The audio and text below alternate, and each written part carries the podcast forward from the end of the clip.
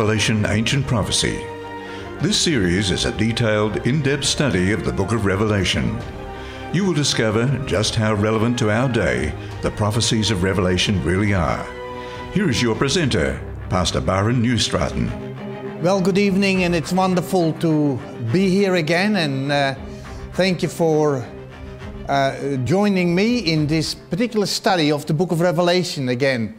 Uh, it's a magnificent book, and I, I, I, trust that you can see the, the tremendous provision that God has made for us throughout the ages, and uh, we can have full confidence in today for that reason as well. Could I invite you just to uh, bow our heads and uh, we'll ask the Lord to bless us in this particular study here tonight.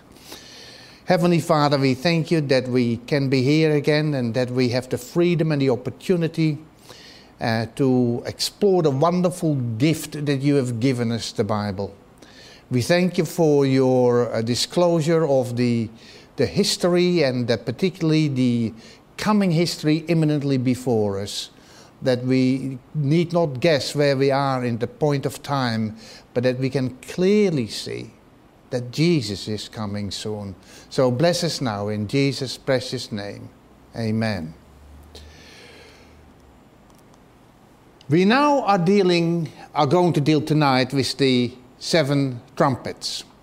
Now, the seven trumpets, you have to understand, is basically the third outline of the world history. Again, as it was, uh, as you recall, with the seven churches, as it was with the seven seals, which we dealt with over the last few weeks. And we are now into the seven trumpets. And uh, the trumpets has a particular meaning, by the way. The meaning of the trumpets, the meaning of the trumpets is that it is an announcement. It is an announcement of a judgment, if you like. Now, you recall maybe that in the Jewish, um, uh, what shall I say, religious calendar, the first day of the seventh month, that's when the Feast of Trumpets started which was a holy convocation, and um, that uh, was the announcement of the judgment that was to come, which we know as the Yom Kippur, the Day of Atonement. And uh, so we have here uh, the trumpets, which really mean judgments. If you can remember that, that would be great. You remember that under the fifth seal, there was a particular question that was put by yeah, the martyrs of all the ages. Now, these martyrs, these martyrs uh, put a question. They cried with a loud voice. Now, this is in symbolic terms. You understand that. They cried with a loud voice, saying, How long, O Lord, holy and true, until you judge and avenge our blood on those who dwell on the earth. Now you've got to understand, you've got to understand that those who dwell on the earth are the opponents to God's people. They have been persecuting them, mistreating them, and, and, and really killing them. So many martyrs uh, throughout the ages, of course, uh, of those. And they are, it's, it's like their lives that, are, that were wasted, uh, destroyed, are, are calling out for justice. And so that's the question, which, by the way, we're going to answer and look at tonight because that is what the trumpets are really all about. You also recall from the seventh chapter that uh, there were four angels holding back the winds of strife, and there was another angel that came out, sent by God, with the seal of the living God, as you will see, who advises those angels that are symbolically, of course, uh, in the four corners, it means all over the world, holding back, controlling the strife. And he's saying to them, Do not harm the earth, the sea, or the trees, till we have sealed, now this, the servants of our God. The ones that are going to be sealed are those right at the end time. You can understand. This is right at the end time. And right at the end time, those who are being sealed are the servants of God. They work for God. And so, and so the seven last plagues, which are noted here, will be a major issue right there before Jesus returns because the seven last plagues are really going to fall on those who oppose God's people and therefore God Himself. And so we certainly will come back to that. And the seal is to be placed on the forehead. The significance of the seal is the forehead. Now, the sixth seal. For the great day of his wrath has come. You, you might recall that. We dealt with that last week. And who is able to be saved? You know, we have these phenomenal occurrences in the physical world. We have that massive earthquake, the greatest earthquake on history, 1755, the Lisbon earthquake. Then we have, then we have uh, some 25 years later, we have the darkening of the sun, 1780, with the consequence few nights of the blood, uh, the, the blood redness of the moon. Then we have in 1833, we have the incredible meteoric showers in a proportion that we have never seen before or since. And so the falling of the stars from heaven, predicted by the Bible in the right order. It's important to note that. Now, the interesting thing is the last bit that's going to happen, the last cosmic reality, will be the, uh, the, the, heavens rolling up like a scroll. And that clearly is when Jesus returns. And when that occurs, with all of the cataclysmic events that are accompanying this uh, particular event, those who are afraid say this Who is able to stand?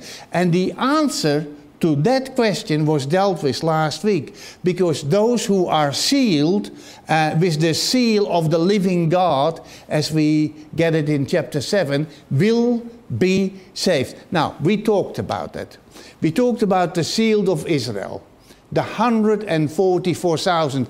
And we discovered that this is not a literal number, this is symbolic, highly symbolic, because we're talking about an end time people. We're talking about spiritual Israel, most definitely. We talk about spiritual Israel. Uh, they were sealed on their foreheads. The forehead means an intellectual and spiritual understanding of the plan of salvation and particularly God's will. They were sealed on their forehead by the seal of the living God. That's chapter 7. Now, in chapter 14, where they were noted, again, in chapter 14, uh, it says, his father's name on their foreheads. You have an equation here that the seal of God, of the living God, is the father's name. And another word for name, again, is character. So there's a complete harmony, there's a complete uh, submission and, and, and, and, what shall I say, protection by being hidden in the beloved that is Jesus Himself, who guarantees our salvation. So his father's name written on their foreheads. Uh, it's a beautiful expression, a beautiful equation here. Also, we answered that question of the 144,000 because they are God's people, God's end time people. Even though in the chapter uh, 7 of the book of Revelation, we see two multitudes we see two multitudes. Now, the first one is the 144,000, those who are from Israel, spiritual Israel. We explained the 12,000 of each tribe. It really means 12, a number of fullness, times 10, times 10, times 10. 10 means everybody everybody that God could save. The repetition of 10 times 10 times 10 is the emphasis that God will save all that He can save of all the characters that are in Him. And so we, we, we talked about the equation of the 12 gates of the New Jerusalem. Reportedly, ancient Jerusalem had 12 gates. At various times it did. It's interesting that there are 12 gates in the New Jerusalem, and I wonder, as we will see in the book of Revelation when we continue, it is uh, something that I wonder that that may not be a reference to characters.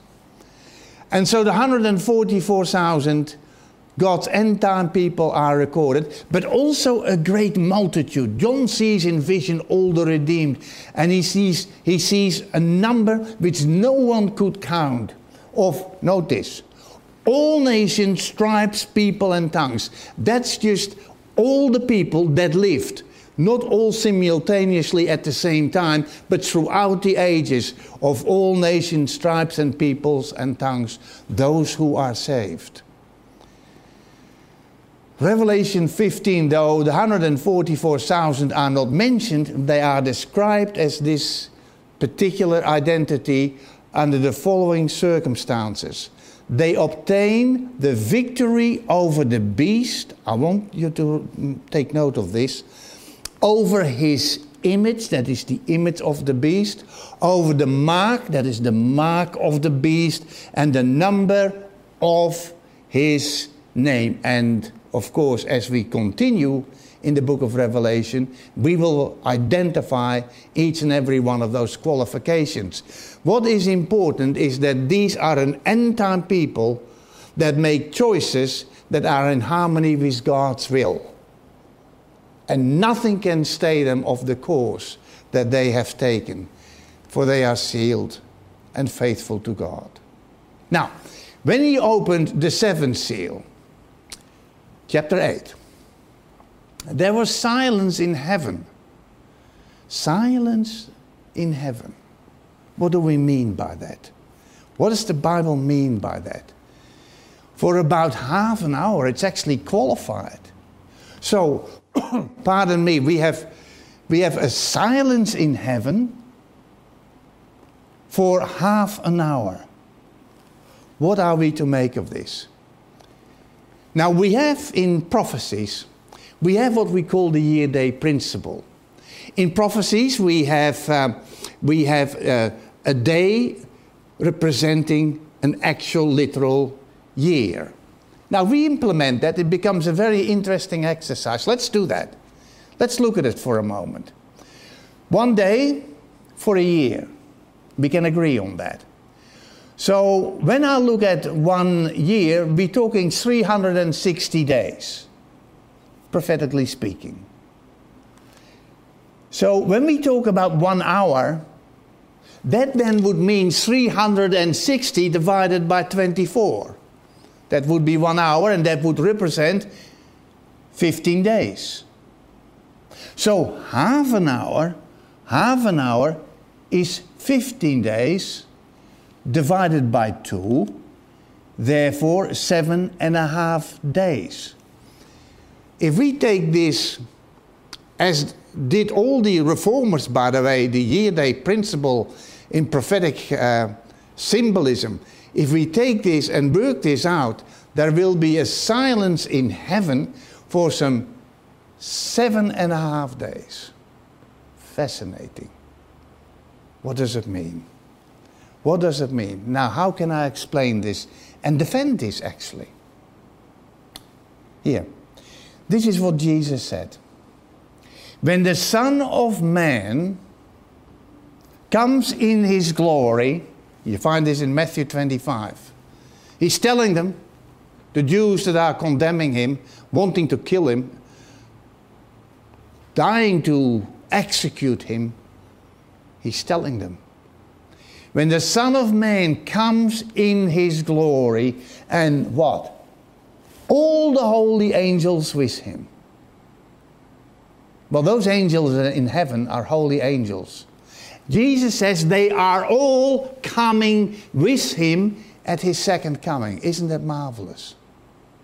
In fact, in fact, when that power field of all the angels approaches this planet, the book of Revelation has graphic depictions about what will happen to the actual topography of this planet. Islands will disappear, tremendous upheavals in the natural world, as such as we have never seen all the holy angels with him, then he will sit on the throne of his glory. Here's another statement. Here's another statement which is very good.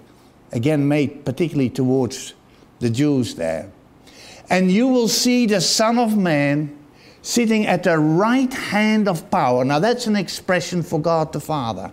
The right hand of power and coming with the clouds of heaven. The clouds of heaven are not the atmospheric clouds of our atmospheric heaven, these are the millions upon millions of angels that will accompany him. So, therefore, the silence in heaven seems to synchronize well with what Jesus said about his second coming.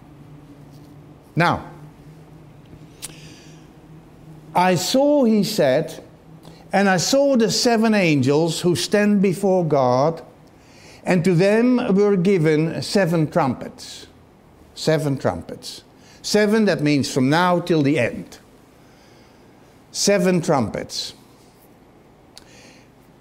And then before we start with the trumpets, he has this to say.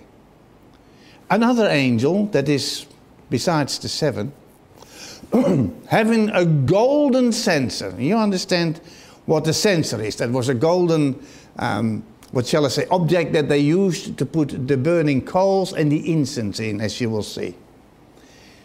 The, another angel, having the golden censer, came and stood at the altar. He was given, this angel was given, much incense. Incense was symbolic in the usage of the sanctuary services of the merits of Christ, who was represented, of course, by the sacrifices in the courtyard. The fire in the censer, and you would know this from uh, the Old Testament, the fire in the censer was always taken from the altar of sacrifice in the courtyard. That, is the re- that represents the, the, the merit of the sacrifice of Jesus.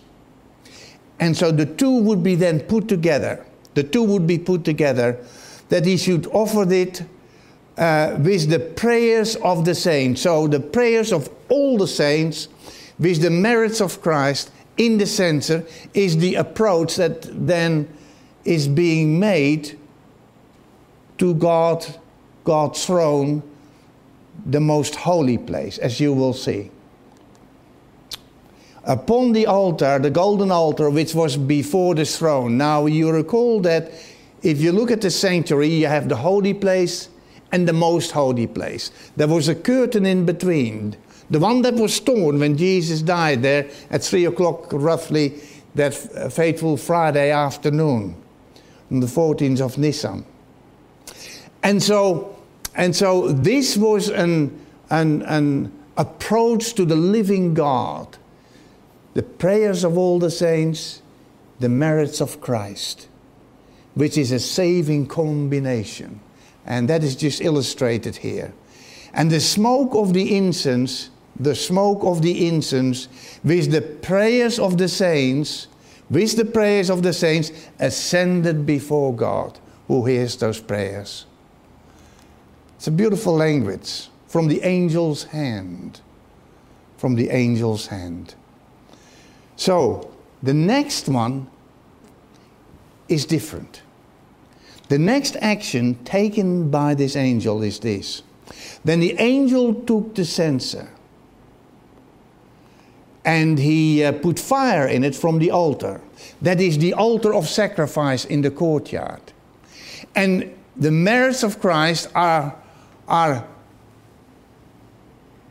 considered here. They can be a saving reality, or they can also be an indictment. If we do not, if we do not accept what Jesus has done for us, we place ourselves outside salvation, which was provided for us by his sacrifice. And so he filled it with the fire, the sacrifice of Christ, and threw it to the earth. Now, what is missing? Threw it to the earth, and there were noises, thunderings, and lightnings, and in fact, an earthquake. That's normally an expression of judgment in a physical sense. And so, what is missing here is the incense. If there's no incense, there is no intercession, which means intercession has ceased. When does intercession cease in the holy place, in the heavenly sanctuary? Well, when it's been concluded. We call that by another name the close of probation. And so after that, it becomes a judgment. So there is an, uh, a pointing to the ultimate judgment. That comes first. And now we will return. Now we will return to the judgments, but the judgments that are being asked for under the fifth seal when they cried with a loud voice, How long, O Lord, holy and true, until you judge and avenge our blood on those who dwell on the earth. The seven trumpets will show God's actions of judgment on the enemies of God's people. And so, the seven angels who had the seven trumpets prepared themselves to sound. Before we do that, there's something that I need to do. As we will continue in this chapter, it talks about one third, one third, one third on a number of occasions. And people have wondered what that one third might mean. The reality is that if we go to the empire, the Roman Empire, in the days of when this was written, the book of, the book of Revelation, you could divide Rome in three portions. And there's a reason for that. First, there is Western Rome, which was Britain, Gaul, which today is France, Spain, Italy, uh, Illyrium, which is really today's, or used to be former Yugoslavia, that district, that area. This is Rome itself, Western Rome, the main power base for centuries, for centuries. There is another Rome that existed, and that was started, or what shall we say, uh, an, a doing of Constantine the Great, who in 330 AD moved head office from Western Rome, Rome itself, to a place which we call today Istanbul, which went by the name of Byzantium, which was obviously renamed by Constantine as Constantinopolis, meaning the city of Constantine. And that occurred in 330 AD, the reason being that he wanted to move his head office away from the threat of the barbarian tribes that were slowly but surely moving towards Rome. And we'll talk about that. We'll talk about that. So it's clear from history that the part of Rome that was under threat was Western Rome, particularly. Particularly. In fact, it's interesting that Eastern Rome, or we call that Byzantine, the Byzantine Empire, or Byzantian Rome, which means really Greek Rome, lasted actually almost a thousand, in fact, at least a thousand years longer. African Rome was an interesting story as well. It was um, another portion of the Roman Empire, and they had as a capital a place called Carthage. The Vandals that I have noted here actually took over for about 100, 150 years that portion of the Roman Empire. And uh, we will come back to the Vandals. They were in northern Africa. And I wonder if you could remember where they are located, because from there they were, oh, they were terrible pirates. Piracy was their way of life. And they threatened all the commercial, um, what shall we say, fleets that were obviously supplying Rome and departing from Rome. And they uh, actually even in, in invaded Rome there for only about two weeks. But we'll talk about that in a minute. In 534 AD, the Justinian armies from eastern Rome, I know that is a bit confusing, but look, history explains. The armies of Justinian, the Eastern Roman Emperor, destroyed the Vandals and they disappeared from the face of the earth. That is, as a tribe. The first angel sounded. The first angel sounded. We get the first trumpet. Let's look at it. And hail and fire followed. Hail and fire are forms of judgment. Mingled with blood. There is a lot of shedding of blood. You know, when you look at history, and whenever I look at these prophecies, and I look at all the stories, the human race has a history that is drenched in blood and violence, isn't it? And you know, it still is true today. But let's go to the first trumpet and identify them. Mingled with blood, there was tremendous bloodshed. And they were thrown to the earth. It is a judgment allowed by heaven. And a third of the trees, now there you have it, a third of the trees. Recall how I separated the three portions of Rome Western Rome, Eastern Rome, African Rome. The first angel sounded, hail and fire followed, mingled with blood, and they were thrown to the earth, and a third of the trees, a third of the trees were burned up, and all green grass was burned up. A destruction I put to you to Western Rome. We know that from history. Western Rome suffered immensely. And I put it to you that the first four trumpets are directed against Western Rome. Let's have a look at it. We're talking about Alaric the Goth. The Goths were a people that came from the northeast.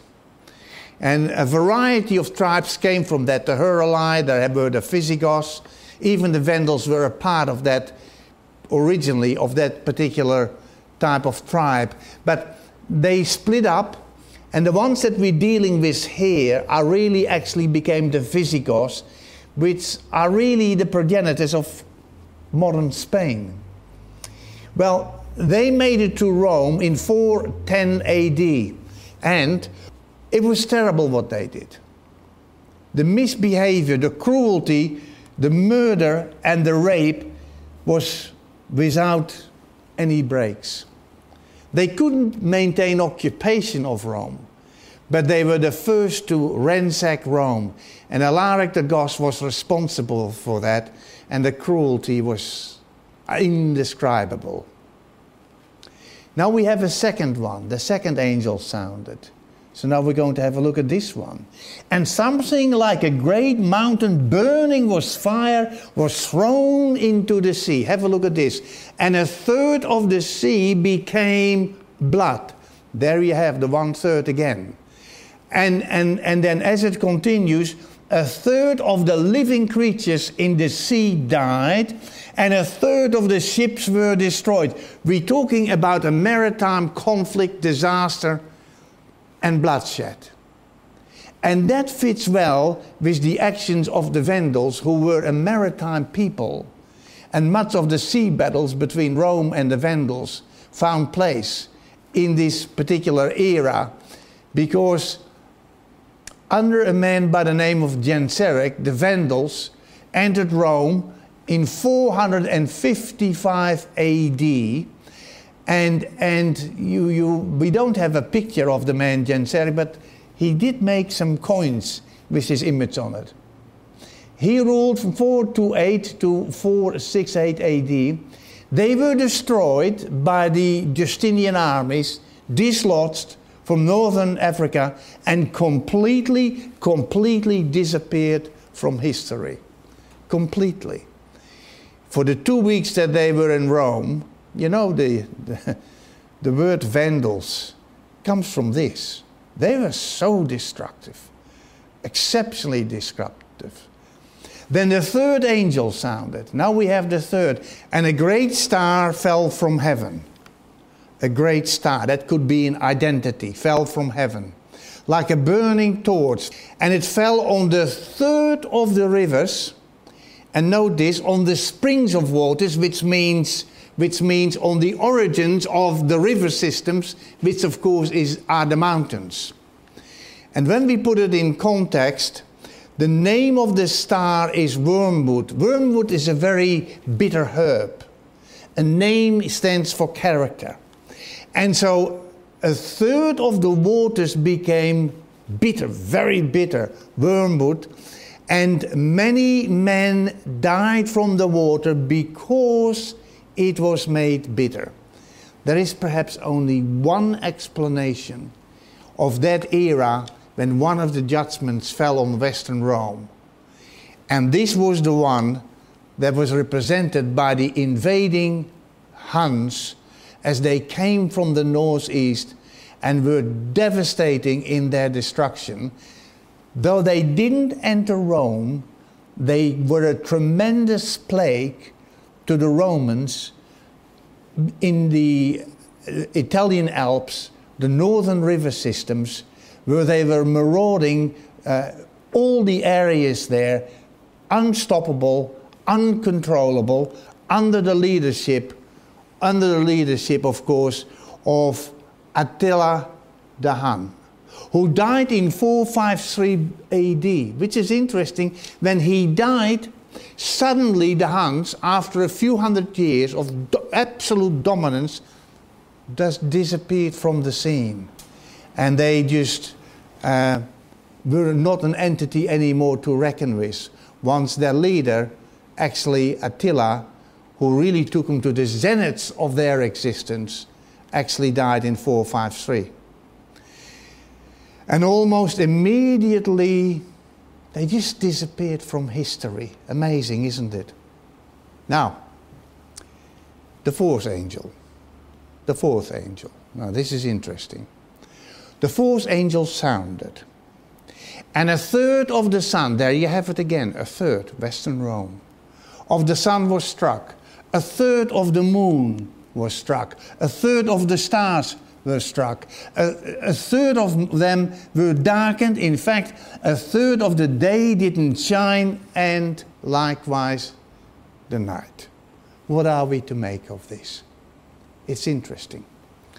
One third of the sun, one third of the moon, one third of the stars. Western Rome. Let's talk about the emperor, the Western Roman emperor. The last emperor of Western Rome, Romulus Augustus. This little picture here shows a young man kneeling in front of the man seated on, the, on a, some sort of a throne, if you like. Well, this was uh, Odoacer of the Heruli, who invaded Rome, took actually the, the emperor prisoner, who surrendered to him and uh, we talk about one third of the moon. Maybe we could reflect this on the consuls. Uh, one third of the stars. You could talk about the Senate and all the senators.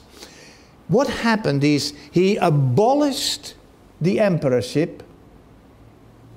He pronounced himself king. This is Odoacer of the Heruli. He pronounced himself king, and within 70 years, the consuls and the senate were all dislodged because it wasn't workable for them to do any governance at all. Rome had really come to an end. And the year is 476 AD. By all historici recognized as the end of Rome as we know it. The most powerful component of the Roman Empire, Western Rome, had come to a tragic end, conquered by the barbarians. And so, Imperial Rome, the Rome of the Caesars, ruling for some 600, to the best of our knowledge, 44 years, 644 years of dominance, had come to an end. And that reminds me of the book of Daniel that was written 700 years before. There was a prophecy there connected to a dream by the emperor Nebuchadnezzar. And Nebuchadnezzar, Nebuchadnezzar had this dream, and it was really the, the, the history of this earth over a period of some two and a half thousand years. And it really takes us again to the end time as well. One of the portions of that prediction, the recognition of that great statue, you might know the story, was the iron legs that represented Rome, the legs of iron. And then it goes over into the feet partly of iron and partly of clay. Now, you and I know that clay and iron don't particularly mix. And so it's interesting when you look at the predictions of the book of Daniel. Babylon, it started, of course, that's in the days of, of Daniel the prophet. I told you it's at least 700 before, years before the book of Revelation was actually written. You had Medo Persia that, uh, that succeeded. We had Greece that succeeded under Alexander the Great. Then we have Imperial Rome that, as I said, for some 640 plus years. But after 476 AD, Daniel already predicted there would be a division and it would never unite again. And isn't it interesting that the book of Revelation sticks to the same realities? In Daniel chapter 7, you have this. And I just like to mention this because prophecy is the absolute proof of inspiration. Only a God who is in control knows the end from the beginning. In, in Daniel chapter 7, around about 550 BC, the first year of Belshazzar, I saw in my vision by night, and behold, have a look at this. The four winds of heaven, there you have it again, the winds of strife. The four winds of heaven, they're stirring up the great sea all around the, the Mediterranean, which was referred to as the Great Sea. And four great beasts came up from the sea, and the, you have a lion there that has wings. You have a you have a bear, uh, uh and you have a, a, a, leopard with four heads. Now the bear, of course, Medo Persia. The lion, of course, is Babylon. The, the the leopard, of course, is Alexander the Great. And then you have this nondescript beast. Actually, it's referred to as a dragon with, with terrible iron teeth. I watched then because he said of the sound of the pompous word which the little horn, it was a little horn, was speaking. He sees the development of that beast, that last beast that really represents Rome. And he sees, he sees a little horn power. The little horn power was identified by all the reformers as papal Rome, the bishop of Rome. But that's not the one that I want to draw your attention to. He watched till the beast was slain. What beast? Well, the beast from which the ten horns and the little one came up. Rome, pagan Rome. He I watched till the beast was slain and its body destroyed and given to the burning flame. You know, this is interesting. When you look at the next verse, as for the rest of the beast, the lion, the bear, the leopard, they had their dominion taken away, for their lives were prolonged for a season and a time. Now, this fascinates me. So the lion, the Babylonians would continue, but they lost their dominion. Of course, that's today's Iraq. And then you have, then you have uh, the Medo-Persian bear, haven't you? That is, they're still there in Iran lost their dominion, true. And then there are the Grecians under Alexander the Great. Marvelous, of course, he lost his dominion. They lost their dominion too, but they're still there. But you know, the interesting thing is this if you go to Rome and you're looking for the Romans, you won't find them. The people that are living in Rome today are Lombards. They're really a Germanic people. They're not the Romans. After some 640 plus years of dominating, of dominating the then known world, they just disappeared. They disappeared from the history altogether. And what is so remarkable, it was round about 550 BC when that prophet made that prediction hundreds of years before there was a dominance by Rome. He predicted that they would disappear. And you know, the book of Revelation and the book of Daniel go hand in hand. Beautiful, beautiful. The Byzantine Rome lasted for quite a while. Constantinople survived for a long time. In fact, it started in 330 AD when, when the emperor Constantine the Great moved, in fact, to what we know today as Istanbul, away from the threat of the impending invasions of the barbarian tribes, till the 16th of May, 1453, when Constantinople finally fell to the Ottoman. And we'll talk about it because the book of Revelation talks about that. It is amazing. Next week, next week, we have an amazing story for you. The first four trumpets were judgment on pagan Rome. True. And then, then note what he says. Note what he says. And I looked and I heard an angel flying through the midst of heaven, saying with a loud voice, Woe, woe, woe to the inhabitants of the earth. Why is he saying that? Why is he saying that? Because of the remaining blast of the trumpets of the three angels, the three last one. This world has more to endure. There are more punishments on those who have opposed God's people and therefore God Himself. And so we're going to look next week and that next week, the topic really will be the rise of Islam, the rising power of Islam. Why do we do that? People say sometimes, why doesn't the, Bible mention anything about Islam, the Muslims, the Muslim world? Well, actually, I'll put it to you, the Bible does.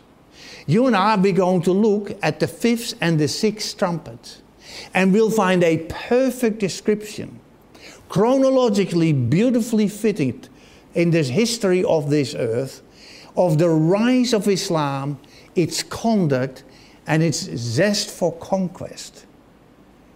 And I hope you will, you will join me because it has a purpose.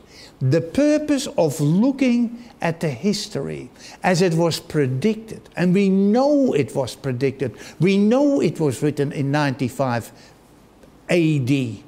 We know it was. And we're looking down the ages with history that we are familiar with, history that has been recorded, history that is available to us. And we see the evidence after evidence after evidence of the foreknowledge of God.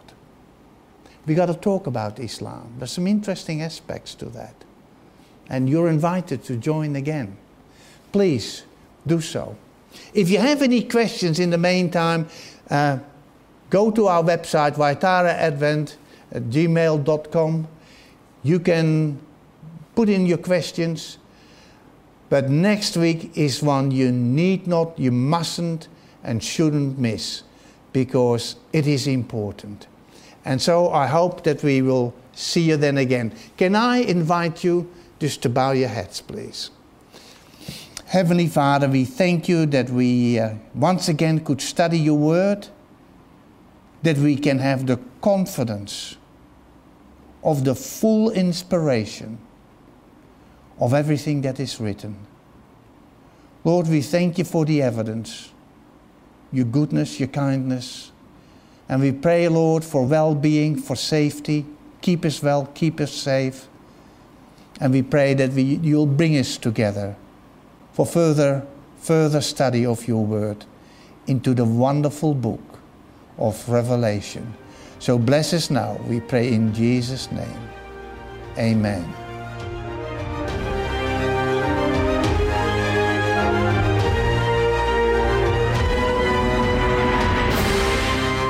You've been listening to Revelation Ancient Prophecy with Pastor Barend Nieuwstraten, brought to you by 3ABN Australia Radio.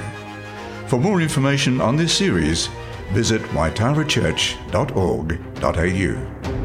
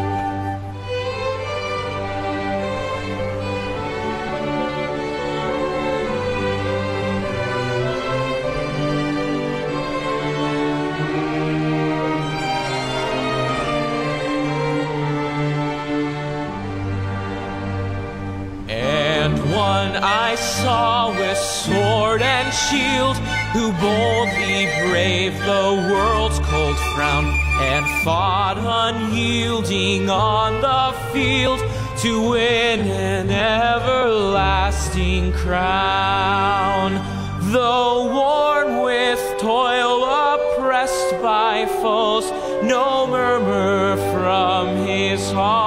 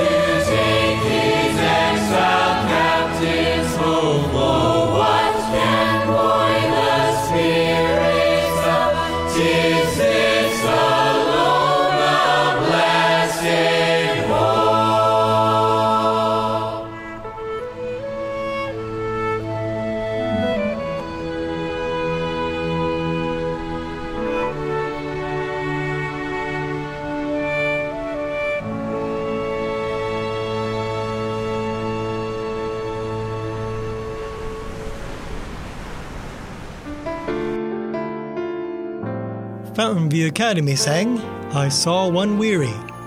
And coming up next, Clearly Hymns will sing The Time.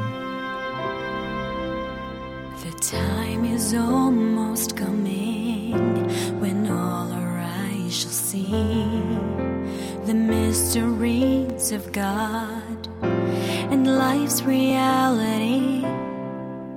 The time is almost coming when all the world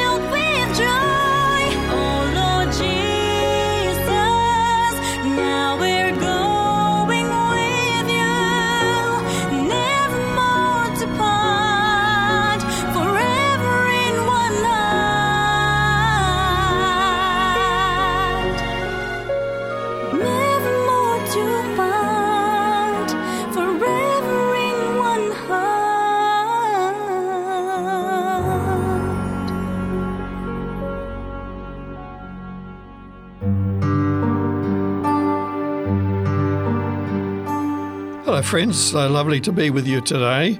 My name is William Ackland, and I would like to make a few observations about summer.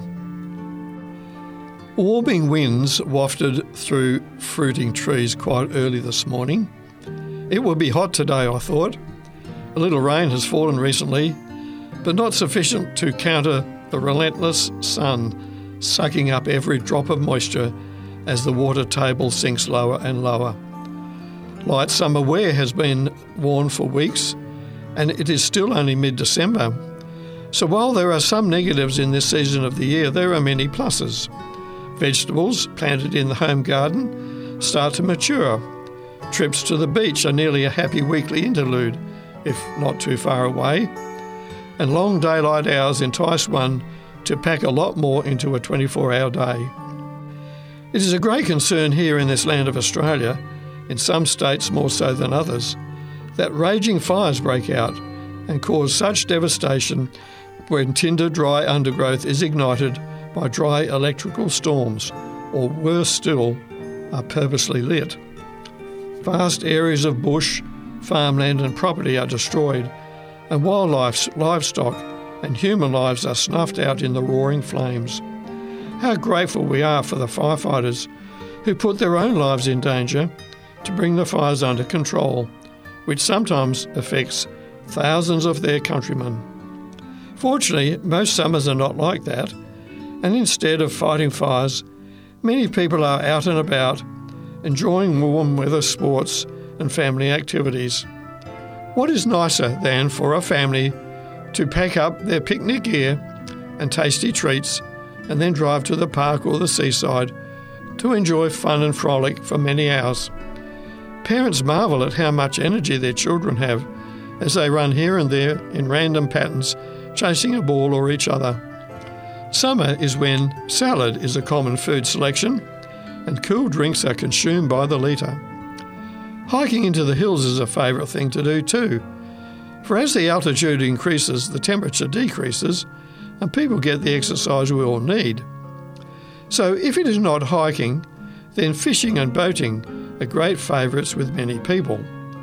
One has only to see the thousands of boats and yachts of all sizes at seaside towns and resorts to realise that enjoying a spin on the water is so popular in summer and in spring and autumn too. There is more to summer, of course, than what the warm, sunny weather entices us to do. During these months, the sun is just that much closer to our hemisphere than during winter. The tilt of the Earth, known by astronomers as the obliquity of the ecliptic, combines to link two opposite seasons, and the other two are halfway in between. So there is more sun in summer and less sun in winter, and each has its pluses and minuses. People of a pessimistic nature tend to look at the world through negative glasses, whereas optimistic, cheerful people are glad to enjoy the positive things that each day and each season brings. It is not only humans in their busyness who bring in the harvest to ensure survival during the winter, but birds and animals are also busy eating, gathering, and storing in summer to ensure their survival in winter. Hibernating bears nearly double their weight while they can, so they can survive, sleeping the whole winter through. Squirrels are great acorn gatherers, hiding these in their storehouses to be dug up later. Now, how can they remember where their food is stored? Animals in Australia are not so affected as their far northern hemisphere cousins are, as here the weather is not so extreme. The Bible too speaks of the seasons of the year. In Matthew 24, verses 32 and 33, it says, Listen to what I say about fig trees. When the branches show signs of new growth and the tree is covered with leaves, you know that summer is almost here. So you will know that when you see the signs I have just told you, you will know the coming of the Son of Man is very near. So as one season moves to the next, in a seemingly unending cycle through the years, there is something for everyone to enjoy, no matter which season is with us. It can be argued that summer is more appreciated by people in Australia, given that the warmer weather is so ideal for enjoying sports and other activities in the great out of doors. Winter too offers time in long evenings to write, read, and study, and to follow one's hobbies that vary from person to person. All in all, the likes and dislikes that people have for the four seasons of the year tend to balance out, we could say, so that there is a variety and opportunity for us all to enjoy life instead of merely existing.